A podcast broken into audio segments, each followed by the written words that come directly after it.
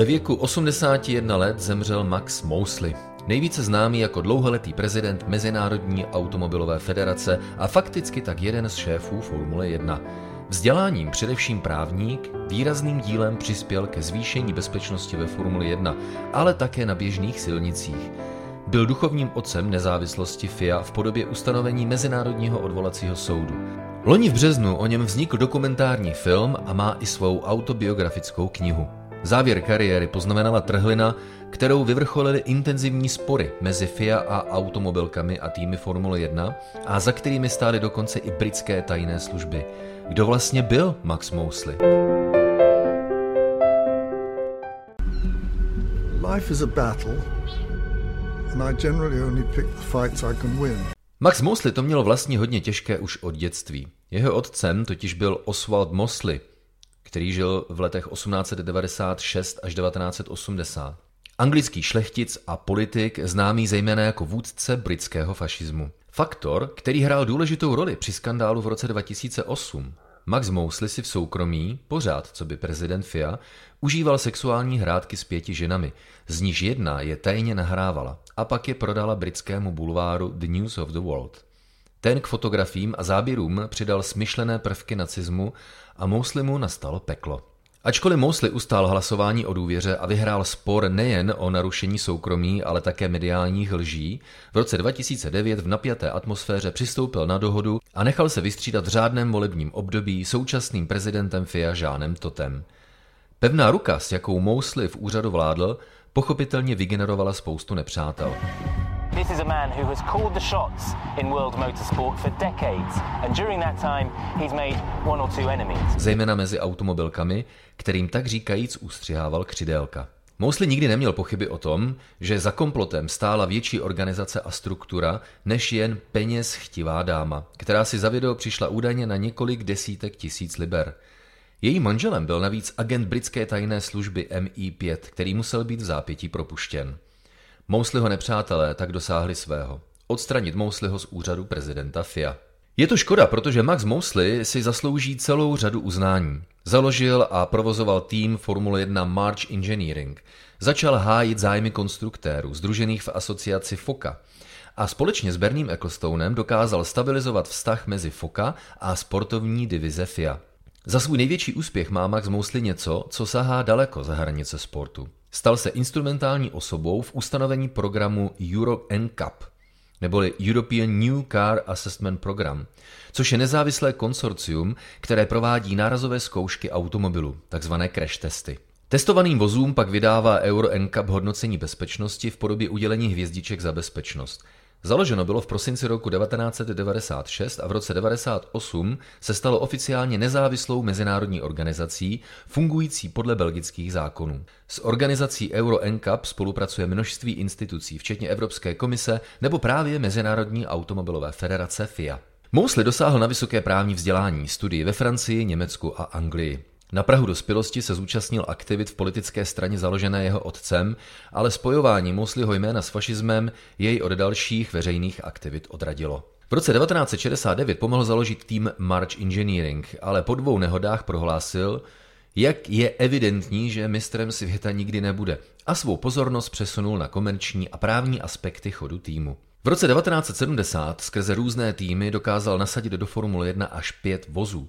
S Bernie Ecclestonem se potkal na jednom z jednání asociace konstruktérů velkých cen, vyjednávajících v zastoupení týmů jejich zájmy. Během 20 minut Ecclestone, co by nový majitel týmu Brabham, rozpoznal Mosleyho potenciál a od této chvíle se začala psát kapitola dvou nejvlivnějších mužů v historii Formule 1.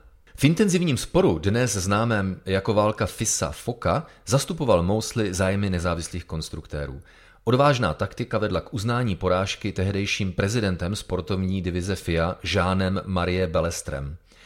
Byl to nejdůležitější krok v historii seriálu, který měl za následek rozdělení pravomocí. Organizaci seriálu měla na starosti FIA, komerční záležitosti FOKA, tedy fakticky Bernie Ecclestone. Max Mosley si od Formule 1 odpočinul, ale po čtyřleté přestávce se do ní vrátil. Paradoxně za Balestreho podpory – s ním Mosley dosáhl dohody, která vytvořila cestu k jeho jmenování prezidentem FIA v roce 1993. Sportovní divize FISA pak byla zařazena pod FIA. Mosley a Ecclestone pracovali dlouho pod jednou střechou tedy FIA, s tím, že Ecclestone měl na starosti komerční záležitosti, čímž došlo k opětovnému spojení organizačních a komerčních pravomocí. Začala dlouhá bitva s evropskými antimonopolními autoritami, protože, jednoduše řečeno, si ti dva začali dělat, co chtěli. Intenzivní spor, často vedený ve veřejné doméně, vyústil v kompromis, opětovné rozdělení organizačních a komerčních pravomocí v roce 2001, která trvá dodnes. Dalším Mousleyho nepřítelem byl zaváděný zákaz tabákové reklamy, který pro Formuli 1 představoval velkou změnu na poli sponzorství.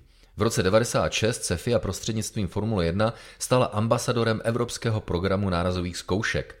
Od roku 1997 do roku 2004 byl Mosley předsedou organizace Euro NCAP. Určitě mu pomohly zkušenosti, které získal kampaní za zpřísnění bezpečnostních aspektů Formule 1 po tragickém víkendu na jaře 1994 v San Marinu, jen rok po Mosleyho nástupu do úřadu.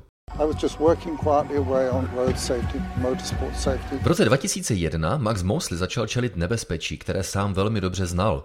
Automobilky se začaly seskupovat proti němu a Ecclestoneovi. Týmy s automobilkami v zádech se začaly šikovat do asociace, která začala hlásat, že FIA by neměla řídit sport a vyhlásila záměr založit konkurenční závodní seriál Grand Prix World Championship.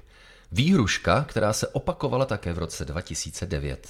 Negativní publicitu si FIA vysloužila také za spackanou velkou cenu USA roku 2005 kvůli nevhodným pneumatikám Michelin. O dva roky později ale Mosley využil špionážní aféry mezi McLarenem a Ferrari k upevnění své pozice a v důsledku toho prohloubení nelibosti mezi ním a Ronem Dennisem. V obavách z možné finanční krize využil Mosley své silnější pozice a zahájil proti automobilkám drtivý útok. Ten probíhal v podobě zavedení pravidel, umožňující lepší výsledky slabším týmům, které nejsou kryty silnými automobilkami, skrze výhodnější technická pravidla a rozpočtové stropy. Automobilky začaly vyhrožovat nepřihlášením se do seriálu, na což Mosley kontroloval otevřením seriálu pro nové týmy. Ve vypjaté atmosféře přišel The News of the World s ilegálně pořízenými snímky Mousleyho sexuálních hrátek s pěti ženami a lživými obviněními z používání prvků nacismu. A v roce 2009 automobilky vyhlásily založení vlastního formulového seriálu. Max Mosley pohrozil, že navzdory svému prohlášení bude dál kandidovat na pozici prezidenta FIA. Ale jen o den později, 24. června 2009, Došlo k dohodě, která znamenala Mousleyho rozhodnutí již dále nekandidovat a na druhé straně zrušení příprav konkurenčního seriálu. V dalších dnech ale začaly automobilky ve stínu finanční krize Formuli 1 houfně opouštět, což bylo přesně to, před čím Max Mosley vždycky varoval. Kdo vlastně byl Max Mosley? Mimořádně inteligentní, ale také vysoce ambiciozní člověk, který by se nesporně stal výrazným britským a evropským politikem, nebýt handicapu v podobě politické historie jeho otce. S Berným Ecclestonem nejprve pomohl přerušit diktaturu tehdejšího vedení Mezinárodní automobilové federace, aby se později sám stal jejím lídrem. Paradoxně tím naplnil své politické ambice, protože ve své roli prezidenta FIA jednal s řadou vládních představitelů po celém světě v oblasti motorsportu a hlavně automobilismu. Jeho vyjednávací a komunikační taktiky se ale postupem času staly až příliš bezohledné, takže si Mosley vyrobil až příliš nepřátel. A hlavně přestal být opatrný, možná až příliš sebevědomý a nedbal varování přátel. Zveřejněné, tajně pořízené záběry z jeho jinak ryze privátního sexuálního dobrodružství s pěti ženami byly nakonec soudem klasifikovány jako nepřijatelný zásah do soukromí, ale i tak mu vystavili kariérní stopku. Ať už bude svět na Maxe Mousleyho pamatovat jakkoliv, byl to nesmírně zajímavý člověk, jehož společnost vždycky stála za to. A jeho životní odkaz obsahuje pozitiva ve výrazné převaze.